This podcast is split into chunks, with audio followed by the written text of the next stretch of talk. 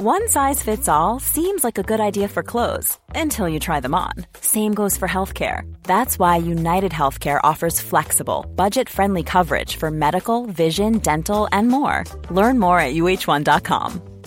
Everyone knows therapy is great for solving problems, but getting therapy has its own problems too, like finding the right therapist, fitting into their schedule, and of course, the cost. Well, BetterHelp can solve those problems. It's totally online and built around your schedule. It's surprisingly affordable too. Connect with a credentialed therapist by phone, video, or online chat, all from the comfort of your home. Visit betterhelp.com to learn more and save 10% on your first month. That's BetterHelp, H E L P. Wow! Nice! Yeah! What you're hearing are the sounds of people everywhere putting on Bombas socks, underwear, and t shirts made from absurdly soft materials that feel like plush clouds. Yeah, that plush. And the best part? For every item you purchase, Bombas donates another to someone facing homelessness. Bombas. Big comfort for everyone. Go to bombas.com slash ACAST and use code ACAST for 20% off your first purchase. That's bombas.com slash ACAST. Code ACAST.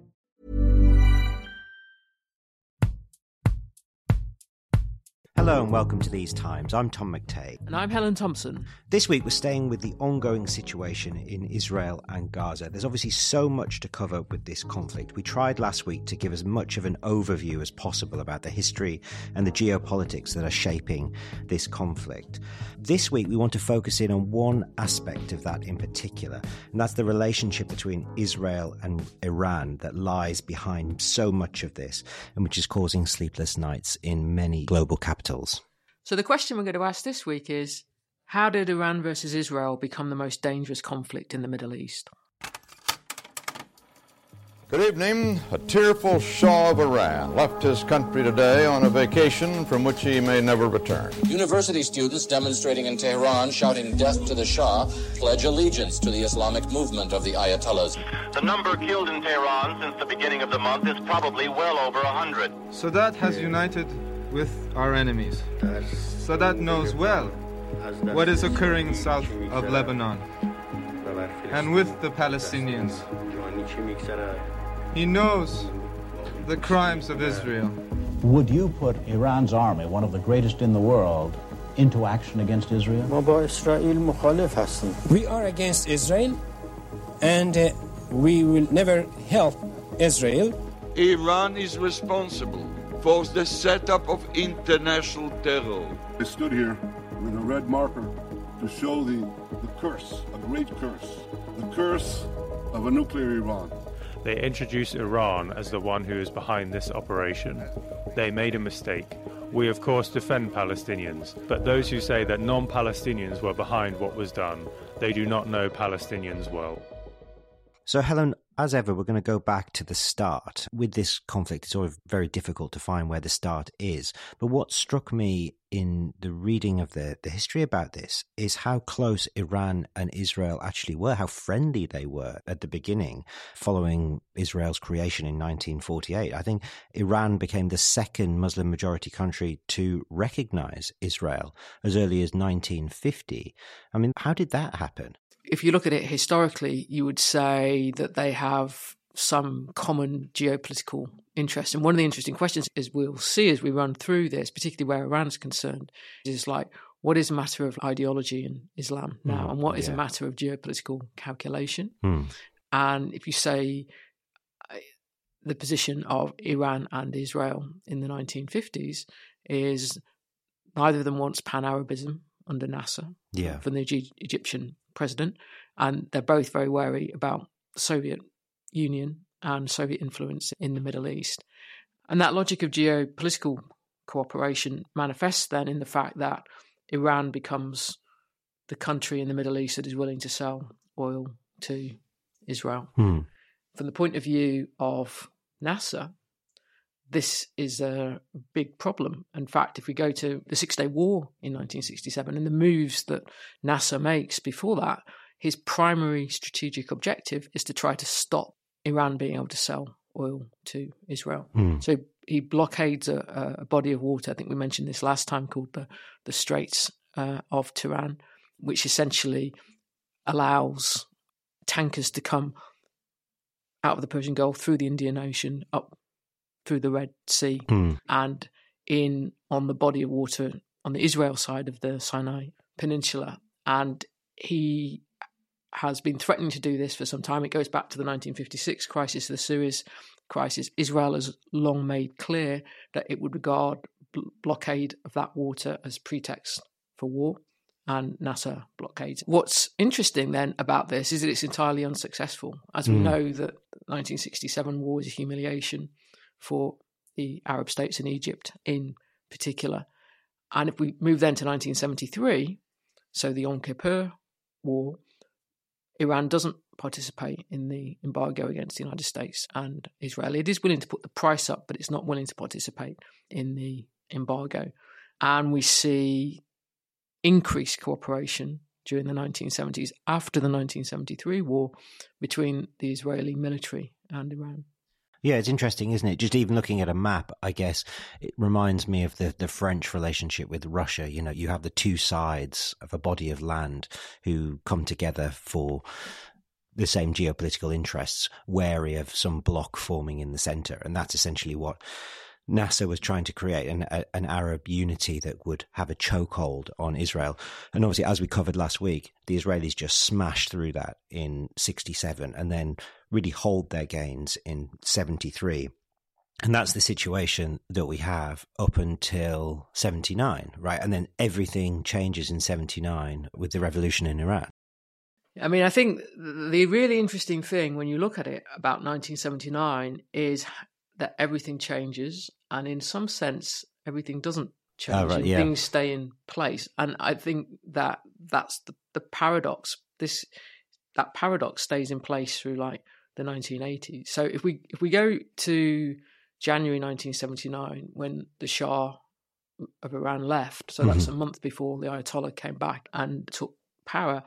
Immediately from that point, official relations with Israel were broken off, and Iran officially didn't sell oil, wasn't going to sell oil to Israel any longer. And from Israel's point of view, that is a complete and utter disaster on the oil side because they've just literally a few months before been at Camp David signing the accords with Egypt Mhm. about handing back those oil fields that we talked about last week on the Sinai Peninsula. Mhm.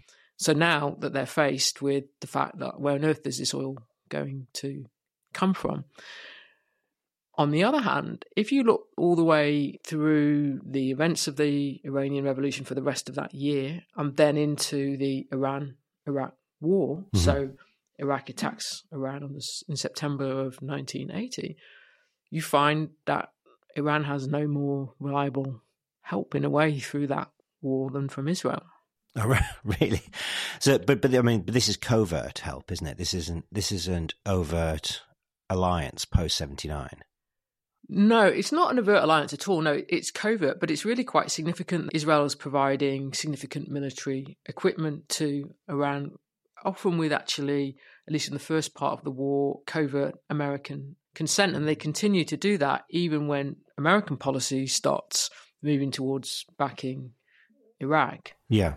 And I think that what we can see is that at this point, that geopolitical logic that's been there from the start, which manifested on the Arab side around Egypt, now is on Iraq. Right. So they've both got common interests in opposing Iraq. And we can see that in a number of ways. Yeah, I mean, the interesting thing that jumps out at me when you're speaking there, Helen, is that obviously one major act that wasn't at all covert at this time in 81 is Israel's strike on Saddam Hussein's Osirak nuclear reactor. Now, this is such a pivotal moment in Middle Eastern, so recent Middle Eastern history. It's what is called the, the Begin Doctrine, where Israel will never allow one of its enemies to acquire nuclear weapons, and it is prepared to strike out on its own without US support if it feels that it's an existential threat to the country. Now, this is basically one of two doctrines, as I understand it, that guides Israeli foreign policy. One is nuclear opacity, which is formulated by Ben Gurion to start with. And this is in the 60s. And this is essentially not admitting to having their own nuclear capability. So you have this strange phrase where they say they will not be the first nation to introduce nuclear weapons into the Middle East. Now, that's a kind of way of saying we won't be the first one to to Admit use it. them. Oh, to admit it, yes. Although I think they've come very close. Netanyahu has flirted with an admission. So that, that is the first one. And that kind of formulates in the 60s. Interestingly enough, you were talking about their reliance on Iran for oil. In the 60s, they were reliant on the French for their defense relationship. And that shifts. De Gaulle changes that in 68 over a conflict to do with Beirut that we don't need to get into. But the Israelis then become much more reliant on US technology.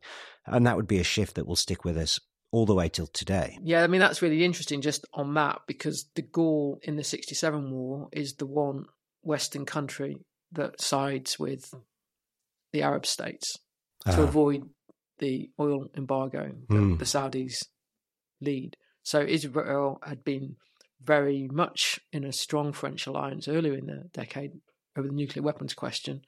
That was kind of in a way the aftermath of the Suez crisis, but that that really changes on the French side in 1967. So in that sense, in the 70s, you probably there's a closer Israel-Iran relationship than there is an Israel-French relationship. And that's interesting then that it shifts in this period in the, the 60s through to the 80s. You have a real shift in where Israel's dependencies and their policies. And this Begin doctrine of striking out, that wasn't necessarily a given. This is the moment that, that shifts Israeli foreign policy. And Begin is the first prime minister in Israeli history from the right. And he has come from this tradition, this revisionist Zionist history or tradition that Netanyahu would in time come to inherit. But he is the first one to emerge in that, and he's the first one to strike out at Iraq. And and you would see this later on. We'll come to this later, but the second time this happens is on Syria, where Ehud Olmert strikes out in 2007 at the Assad nuclear reactor. Now, the Israelis won't even ad- admit to doing that because they don't want to embarrass Assad at the time into striking back. So this this game that's going on between covert action and, and overt military strikes is absolutely fascinating. And I didn't really know this the covert support for Iran. I mean, it just seems extraordinary when you think about the relationship today. Well, I think as well, this is where we get into the tension between the geopolitical logic that comes out of the conjunction of geography and history Mhm. in the Middle East and external enemies. Because remember, we're still in the 1980s at the moment. This is the Cold War. The Soviet Union is still um, part um, of this story. And then these ideological questions around the Iranian Revolution.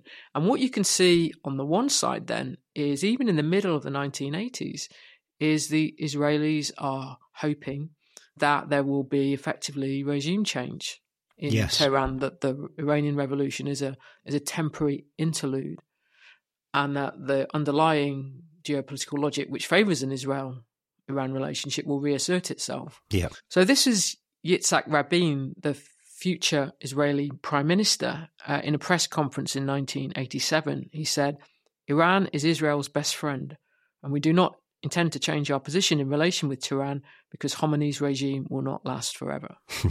Amazing. But on on the other side, there is what's going on with the Islamic Revolutionary Guard. yeah. So this is effectively a second army hmm that is created in Iran in the wake um, of the uh, revolution. So you have Israel's cooperation with the Iranian army running through the Iranian National Army, and then the separate organization, the Islamic Revolutionary Guard, whose interest is in exporting the Mhm. Iranian Revolution, including on the western side um, of the um, Persian Gulf. And it is going to be the organization that effectively organizes, supports Hezbollah in Lebanon. So that comes out of Israel's invasion of Lebanon in 1982, where they succeed, as I think we said last week, in expelling the Palestinian Liber- Liberation Organization, but they end up with Hezbollah. And that's very much tied to the Islamic Revolutionary Guard. And there, there's going to be no cooperation. Which it's very difficult, isn't it, for Western states to deal with an adversary that doesn't mirror onto your own. So when you have MI6 and CIA and you have a spy agency, somebody else's spy agency, well, then you know what to do. You know what the rules of the game are. But when they have something, an ideological uh, army or an ideological spy agency, then it becomes very difficult because you don't have a version of that.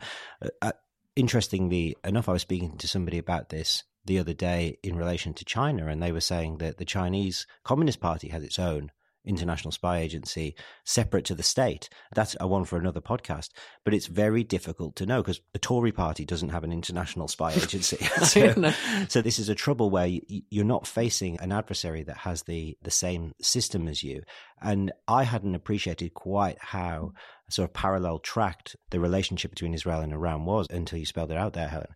Because when you think about it today, you only see the history through these are just enemies that are almost implacable. You couldn't possibly think of any any two countries that were further apart.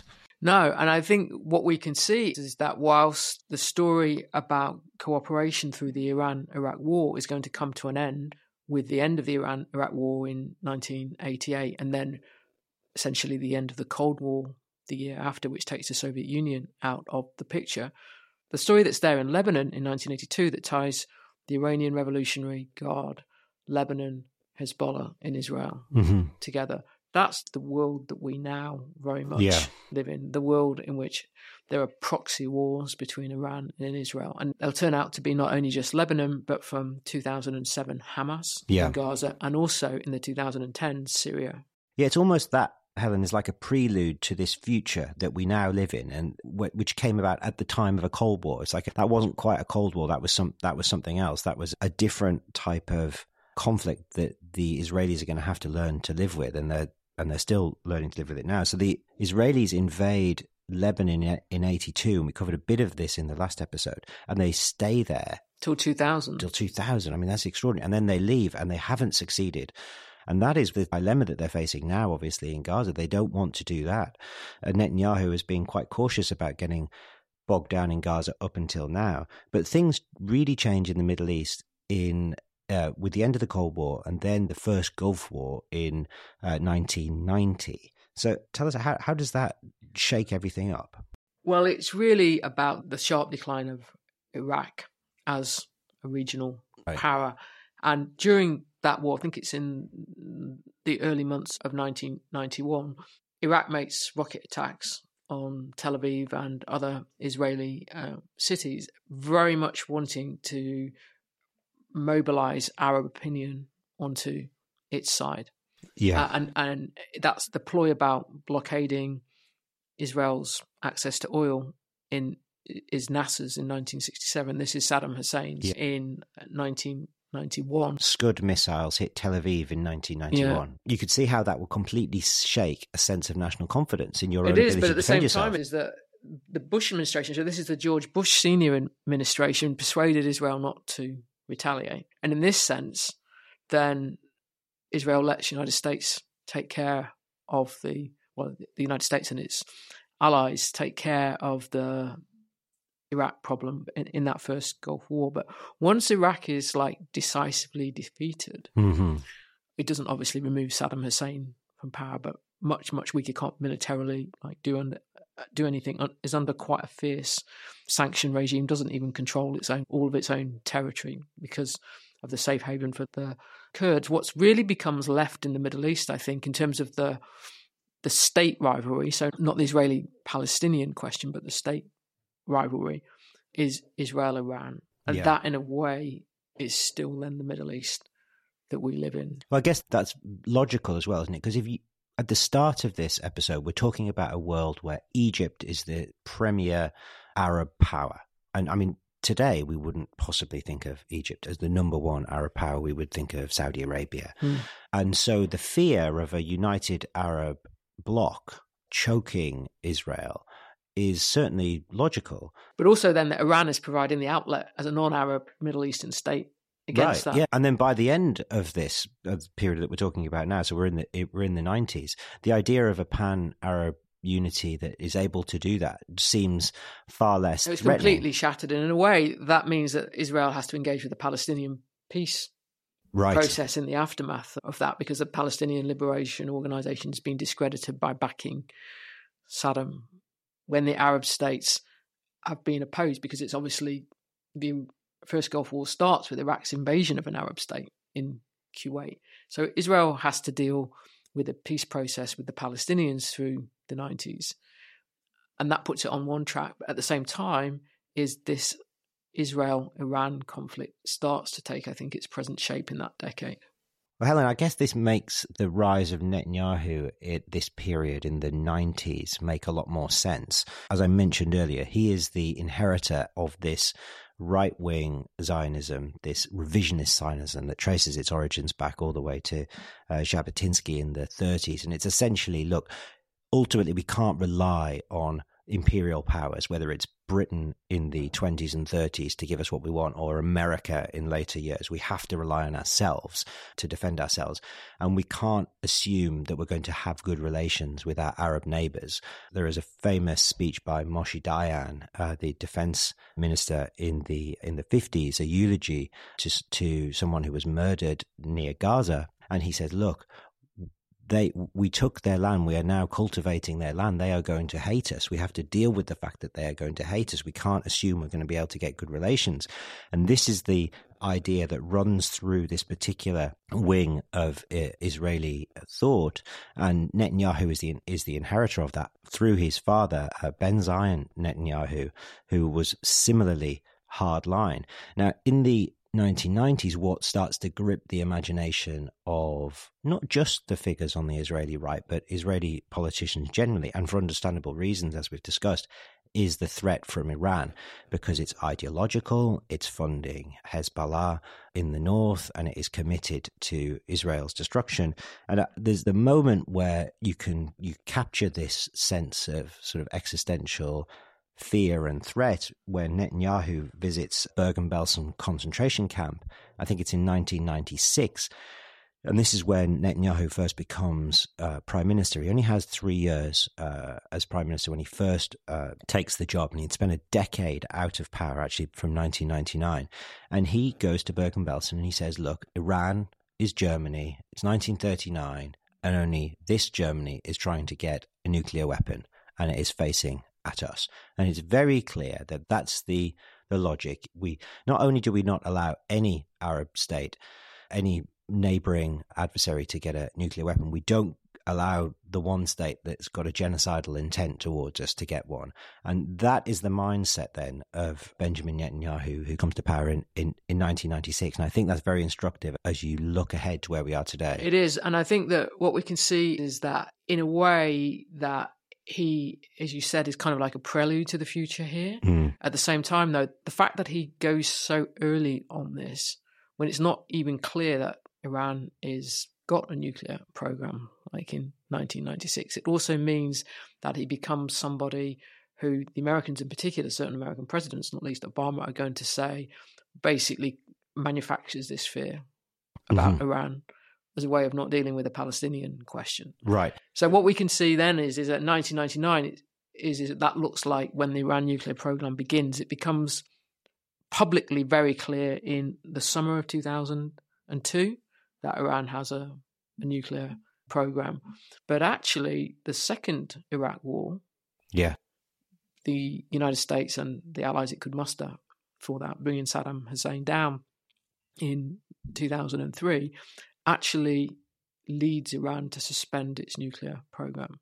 So I think when we look back now, we look to the second Iraq war and think that there's a story about Iran being the big beneficiary in the Middle East mm-hmm. of that. Iranian influence which rising, is true. which is true in the long term, mm-hmm. but the immediate effect of it is for them to think if the, the, Americans do that to the Iraqis when it turns out the Iraqis didn't have any weapons of mass destruction and we do have a nuclear program. yes. So obviously the same thing happened with Gaddafi and he gave up his weapons of mass destruction program to sort of great acclaim. But I guess the Iranians then looked at what happened to Gaddafi and thought, I'm not having any of that either. That so was late, the, yeah. yeah. But the lessons worth both both ways, don't they? I they guess. do. I think though where we should end this half is going back to our other thread, which is the Iranian Revolutionary Guard mm. and the proxy wars, because we see two things in the first years after the second Iraq war that really consequential here. First is when Israel goes back into Lebanon in 2006 to try to destroy Hezbollah. Mhm. It inflicts some serious harm on Hezbollah, but it does not destroy it. No. And then in 2007, we have Hamas take power in Gaza. And so, this strain in which Israel has got to deal with proxy wars with Iran against really well supported groups who are opposed, fundamentally opposed to Israel's uh, existence, and at the same time deal with the nuclear question. This is going to come really together into in the 2010s. Here's a cool fact a crocodile can't stick out its tongue. Another cool fact you can get short term health insurance for a month or just under a year in some states. United Healthcare short term insurance plans are designed for people who are between jobs, coming off their parents' plan, or turning a side hustle into a full time gig. Underwritten by Golden Rule Insurance Company, they offer flexible, budget friendly coverage with access to a nationwide network of doctors and hospitals. Get more cool facts about United Healthcare short term plans at uh1.com. It's that time of the year. Your vacation is coming up. You can already hear the beach waves, feel the warm breeze, relax, and think about work. You really, really want it all to work out while you're away. Monday.com gives you and the team that peace of mind. When all work is on one platform and everyone's in sync, things just flow wherever you are. Tap the banner to go to Monday.com.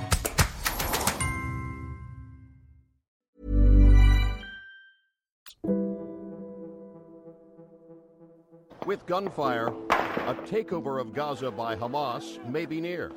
The latest sign Hamas takes over this important security installation of the rival Fatah movement. At least 14 killed, 80 wounded in the battle.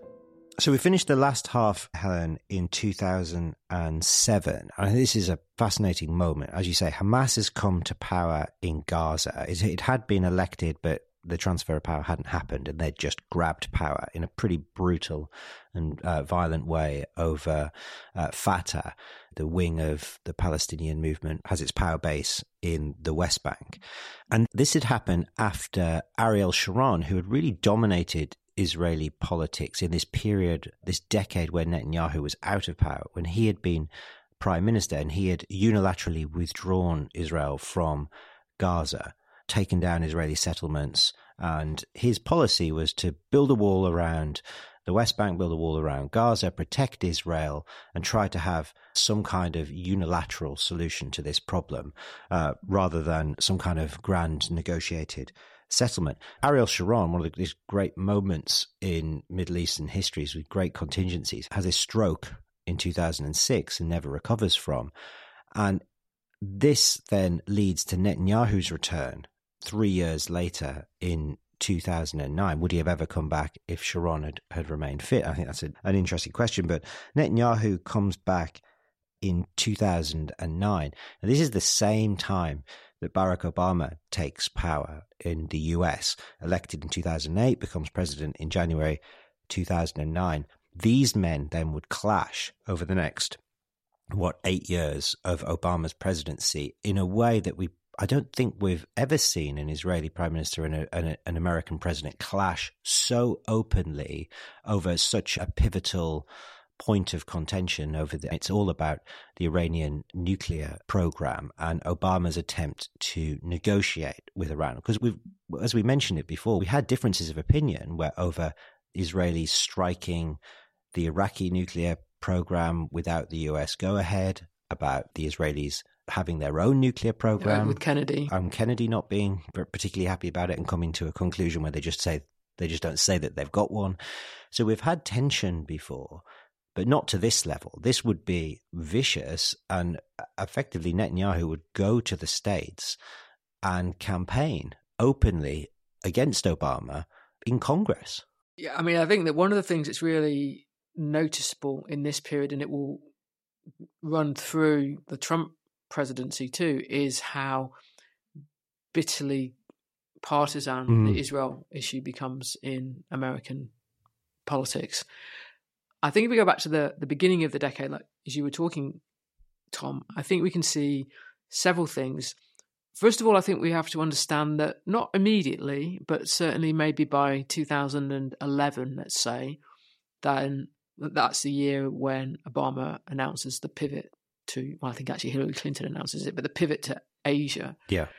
That Obama's mindset about the Middle East is it is about to become much less important for the United States strategically. Yeah. The reason for that is because the United States isn't going to have to import so much oil from the Middle East. It's not going to have to import so much oil generally because the US shale oil boom is taking place.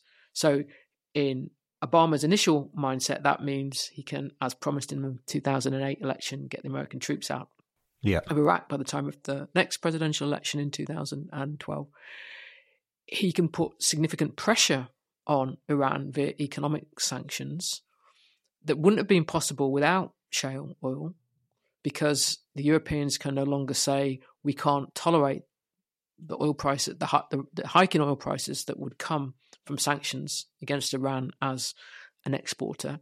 And then, when enough pressure has been put on the Iranian regime, they will come to the table, they will agree a nuclear deal, and there can be a new era of US Iran relations. And I think that his starting place, and all through that is there is, if you like, fairly cool, I think in the end, erroneous on a number of fronts, geopolitical calculation. And so that's treating everybody in this as rational actors to some Yeah, extent yeah. with geo- clear geopolitical interests. And there's Netanyahu saying, actually, the Iranians aren't like that. He says, I think it's in, in 2010, you don't want a messianic apocalyptic cult controlling atomic bombs. And that is what's happening in Iran. And he sees it. That Netanyahu, that I mean by that, sees uh, Obama as treating Iran as a potentially normal state, and he says they're not like that. They're not a normal state. Yeah. yeah. Now, Exactly. th- th- that's complicated, as we'll see. and That's not straightforward, I think, actually, as a Netanyahu position. He's not entirely won over to the idea that there's no way in which there can be any kind of positive relationship between uh, Iran and Israel if Yeah. you take the Islamic regime out of power. But we'll, we'll come to that.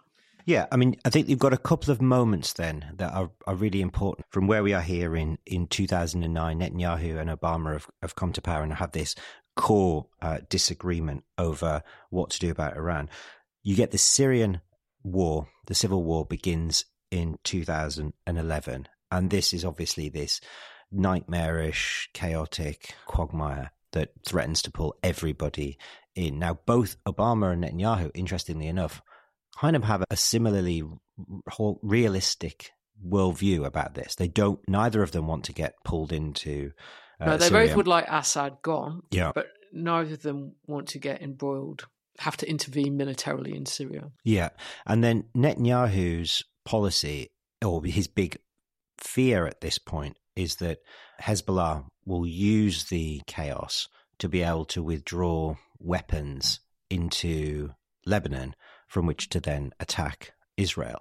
So you start to see Israeli air attacks into Syria at the height of this crisis, and they're striking out at it's it's actually both the Iranian some Iranian generals and Hezbollah, and I think I read that they hit they had a hundred air assaults on Syria during this time, which is a massive. And it goes on all the way. It should be said, it's going on to this day. It's not Israel attacks on Iranian positions in what they see as Iranian positions in Syria.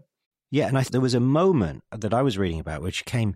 They said it was like the closest point to war between Israel and Iran came at this point when the Israelis hit a a, a group that it, that included Iranian military figures, generals. It was either on the border between Syria and Lebanon or, or it was in Lebanon. This is the period where the Americans are certainly most uh, fearful that Netanyahu will authorize a strike on Iran directly to take out the Iranian nuclear facilities. So this is this period between 2009 and 2013 when you have a new prime minister who comes uh, to the fore, who's much more emollient and is more Western friendly, and that is the start of. Well, I think also is because they are being put under a tremendous amount of economic pressure from the, that, that the sanctions actually do work. Yeah, and the threat of the Israelis actually launching this.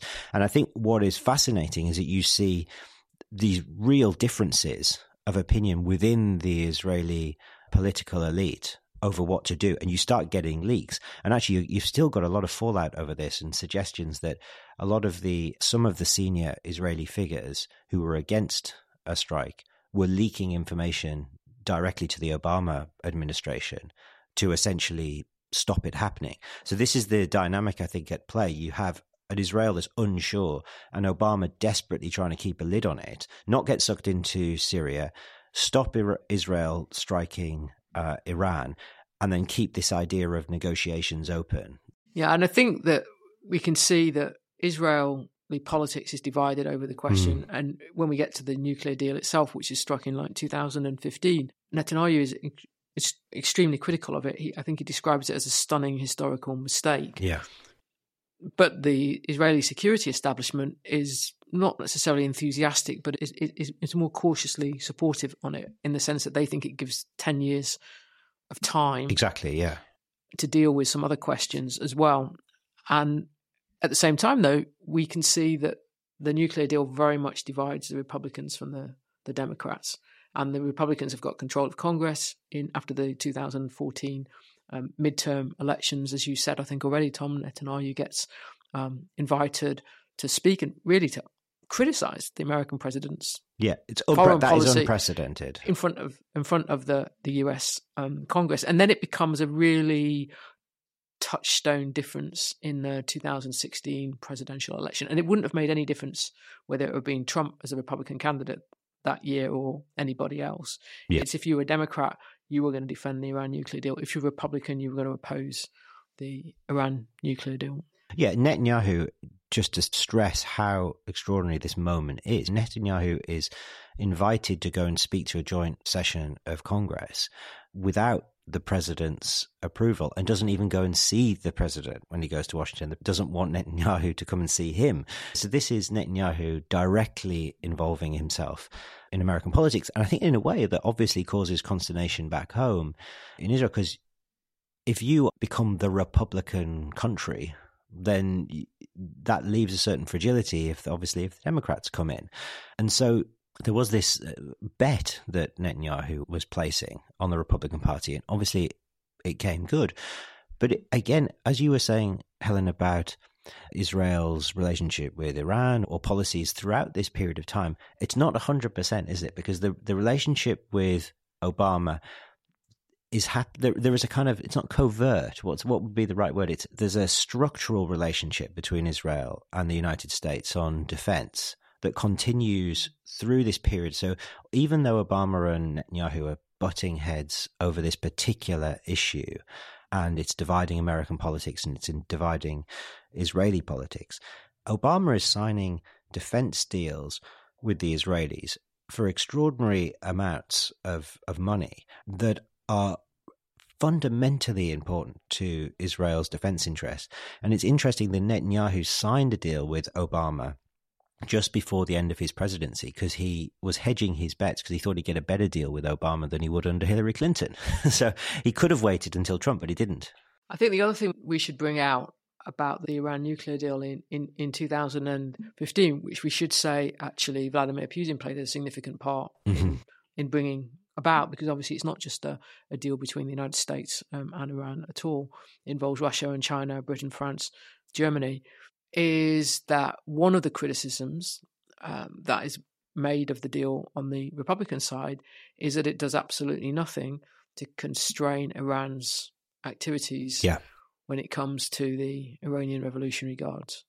Yeah. And so then if you then look at it through that narrative that we've like established and say what then happens after so just a few months after the deal is struck, which I think is July of uh, of 2015, the Russians intervene in Syria mm. militarily, which strengthens the Iranian position in Syria, strengthens Hezbollah's position um, in um, Syria, and that becomes part then of the attack line on the nuclear deal. Is that Iran has been emboldened, and that with the oil sanctions having been removed, it will have more revenue, which can be used to finance these activities. Yeah, we should say there are entirely legitimate concerns about the uh, Iranian nuclear deal, which is effectively Iran agrees to limit uh, its production of enriched uranium and the ability to make uh, weapons grade material for a certain period of time. And I, I, think that there, and there are certain sunset clauses which cause a lot of concern in the United States and criticism where they agree to limit their production for I think it's ten years in on one particular area and fifteen years in another. So Netanyahu says, "Look, we're agreeing a deal that allows Iran to to restart this program in a, after a certain period of time." But in the meantime, we're going to lift the sanctions on the Iranian regime, allow them to start making a lot more money through trade and through the sale of oil that they are then committed to sending to our hmm. direct adversaries. So they'll get themselves wealthy over the next 10 years and then they can restart their program legitimately.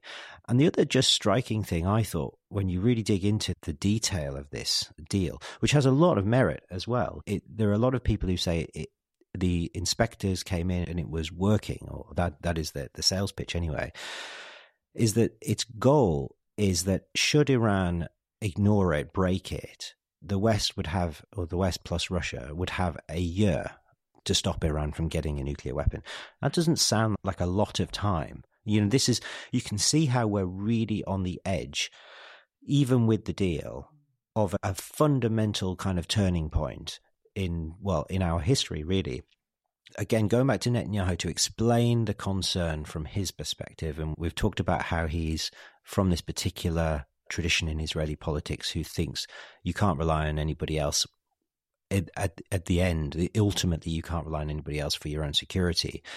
It's not just about the Iranians getting a nuclear weapon and launching it at Tel Aviv or Jerusalem.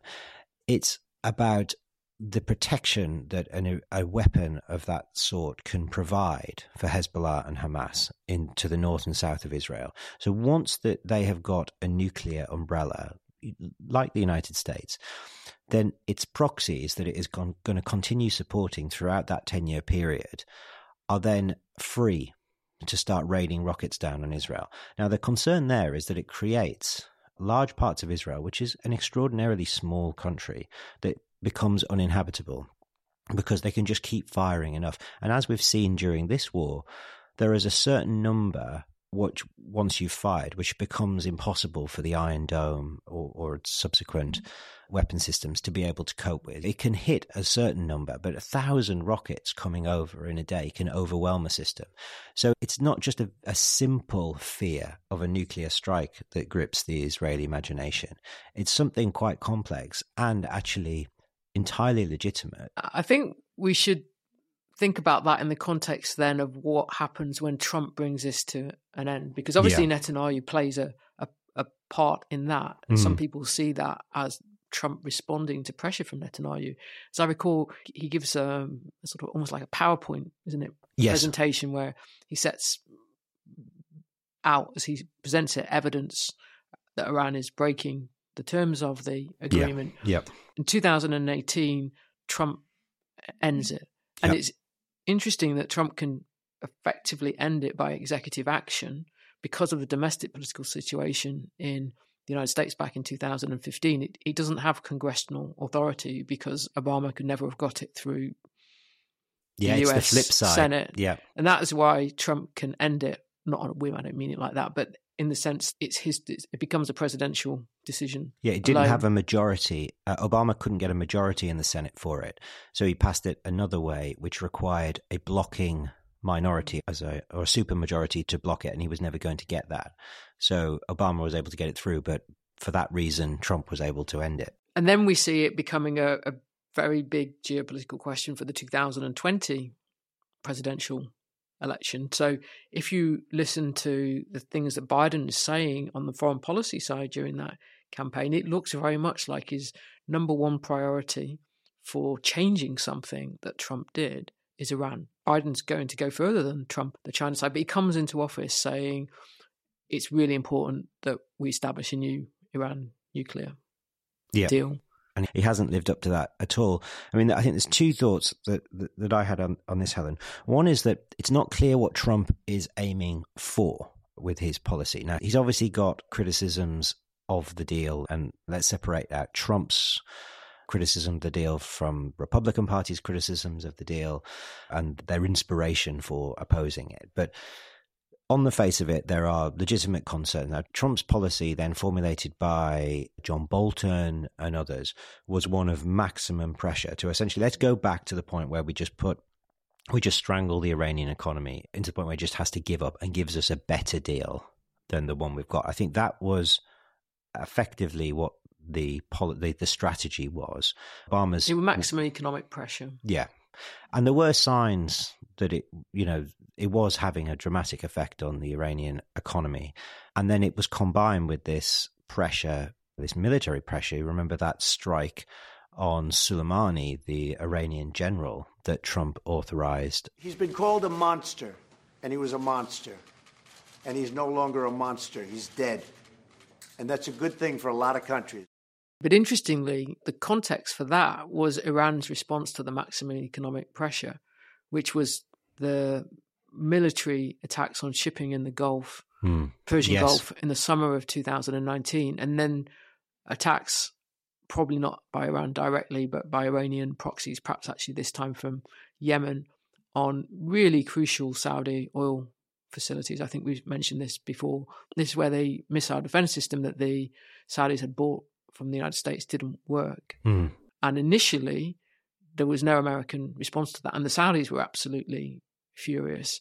Trump's response to that then becomes the assassination of Soleimani in January 2020. And he was the head of the Iranian Revolutionary Guard. So this is kind of like attacking Iran on that side. Yeah, um, this was an extraordinary moment, and actually didn't have as much of a blowback as a no, lot of people if you thought. remember, is that this is the sort of when the pandemic has started in China. I think it's early in, in the month in, of January Right, yeah. 2020. There's lots of concern being expressed by Western columnists, shall we say, about World War III was about to arrive.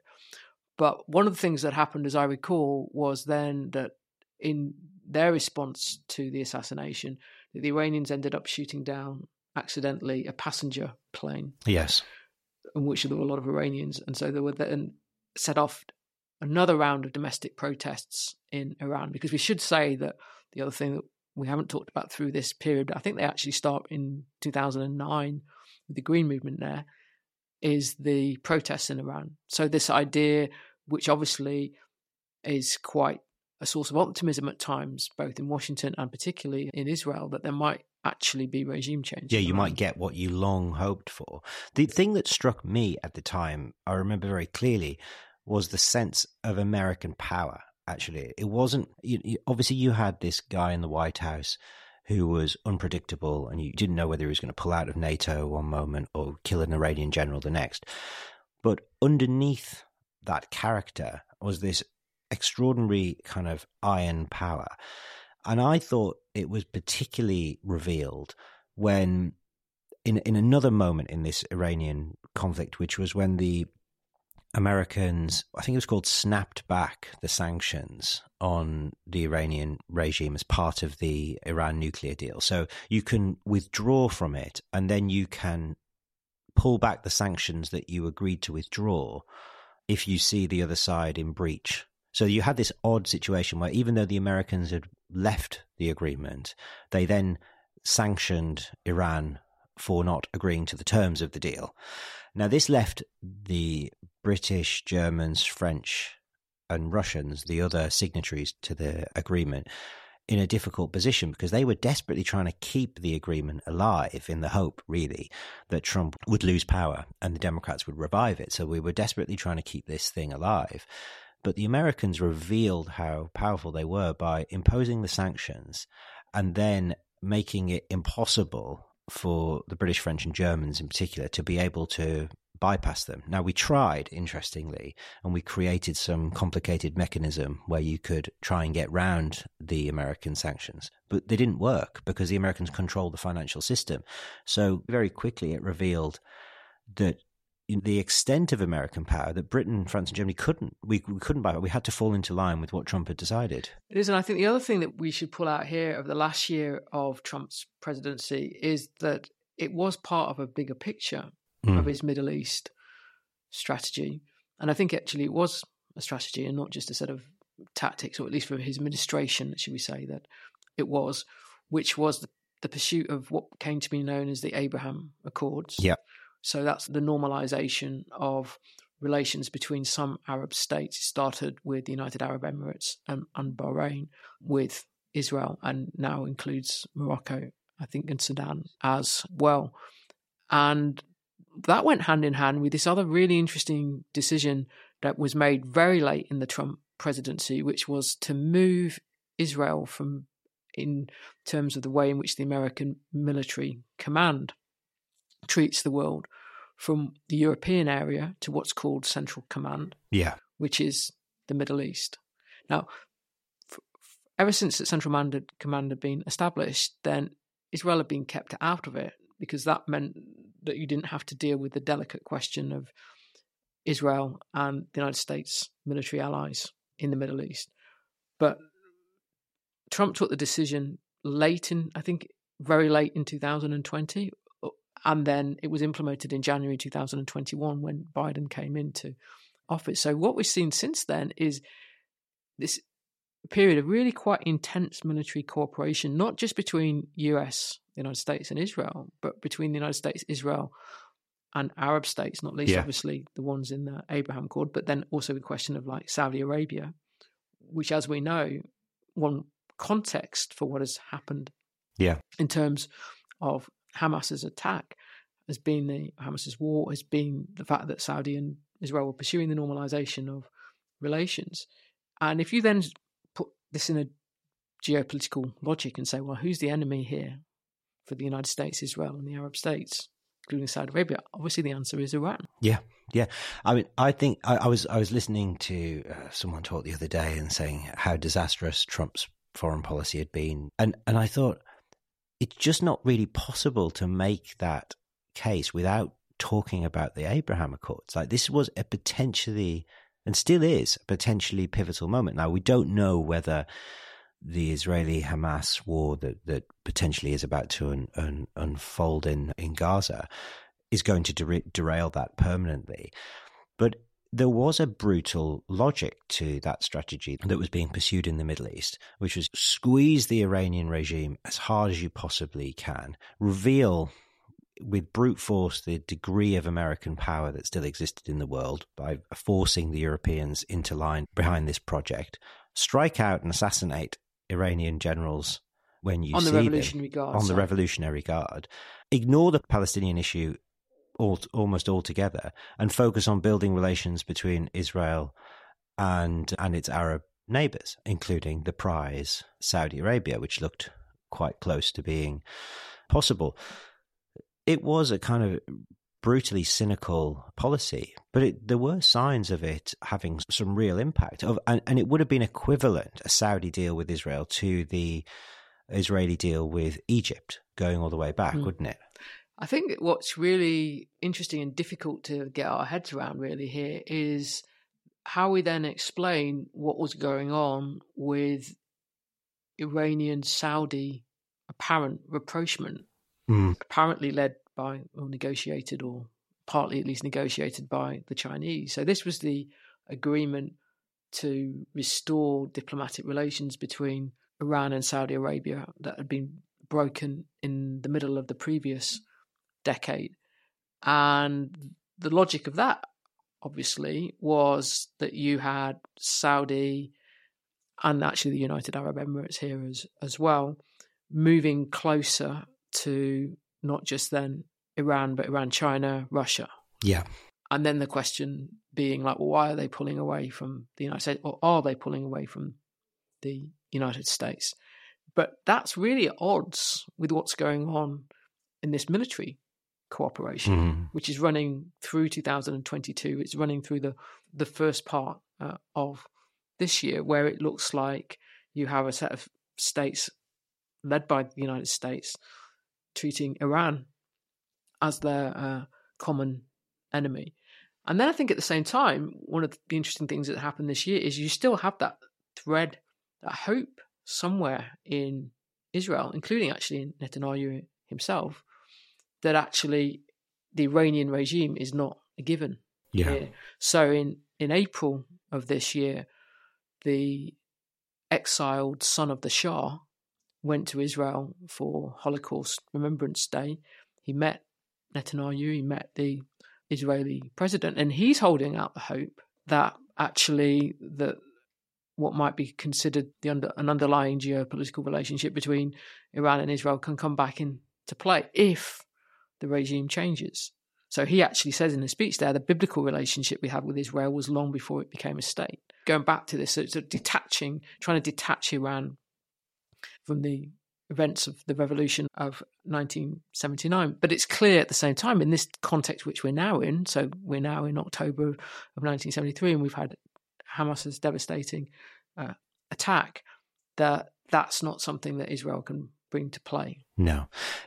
I just wonder whether it's kind of kaleidoscopic moment or period, to use that sort of Blair phrase after 2001, where you can see things are shifting. I can't see where they're shifting, but you can see how everything is in play or seems to be moving around. The United States is shifting its position in the Middle East, but not really able to withdraw itself, and it's shifting Israel into central command. Netanyahu is trying to keep this relationship with Russia at the same time, which is fascinating, and not criticizing Russia during the, the Ukraine Russia crisis. So he's desperate to keep that relationship. And then you can imagine Russia and China. Do they want to see like a return to the of, of the Shah or to some kind of secular regime in Iran that might then become more pro-Western or certainly pro-Israeli? What kind of relationship would it have with the United States? You can see things are shifting here, but it seems very unclear where they're going to end up. And this situation in Gaza is a prime example of that because you could see previously where the relationship between Israel and Saudi Arabia might get to and how a, a future Trump presidency might uh, try and return to that.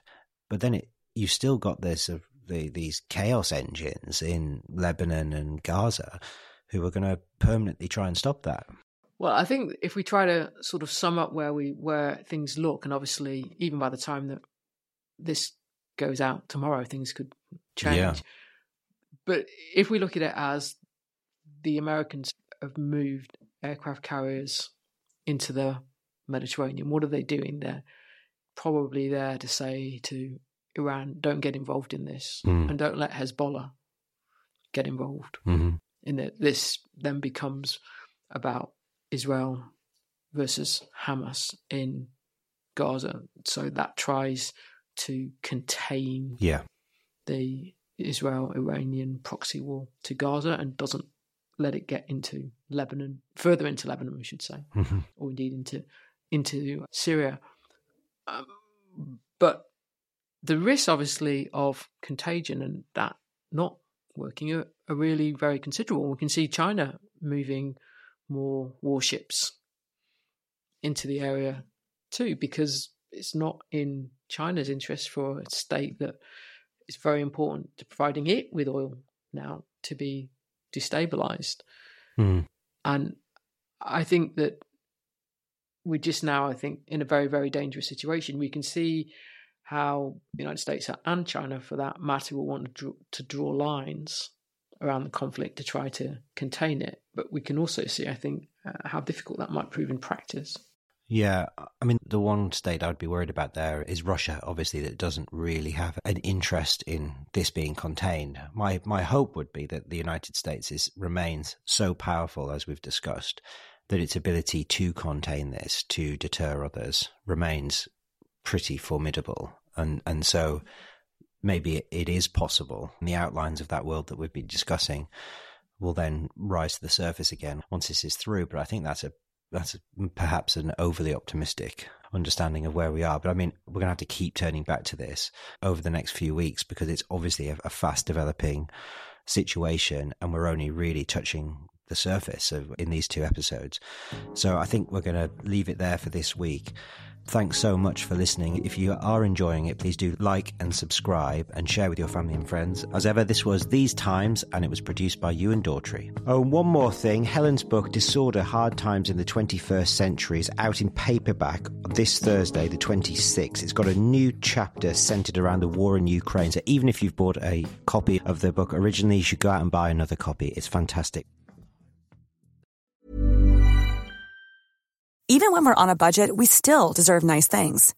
Quince is a place to scoop up stunning high-end goods for 50 to 80% less than similar brands.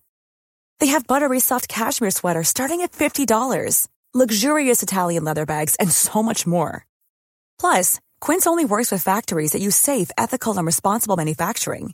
Get the high-end goods you'll love without the high price tag with Quince. Go to quince.com slash style for free shipping and 365-day returns.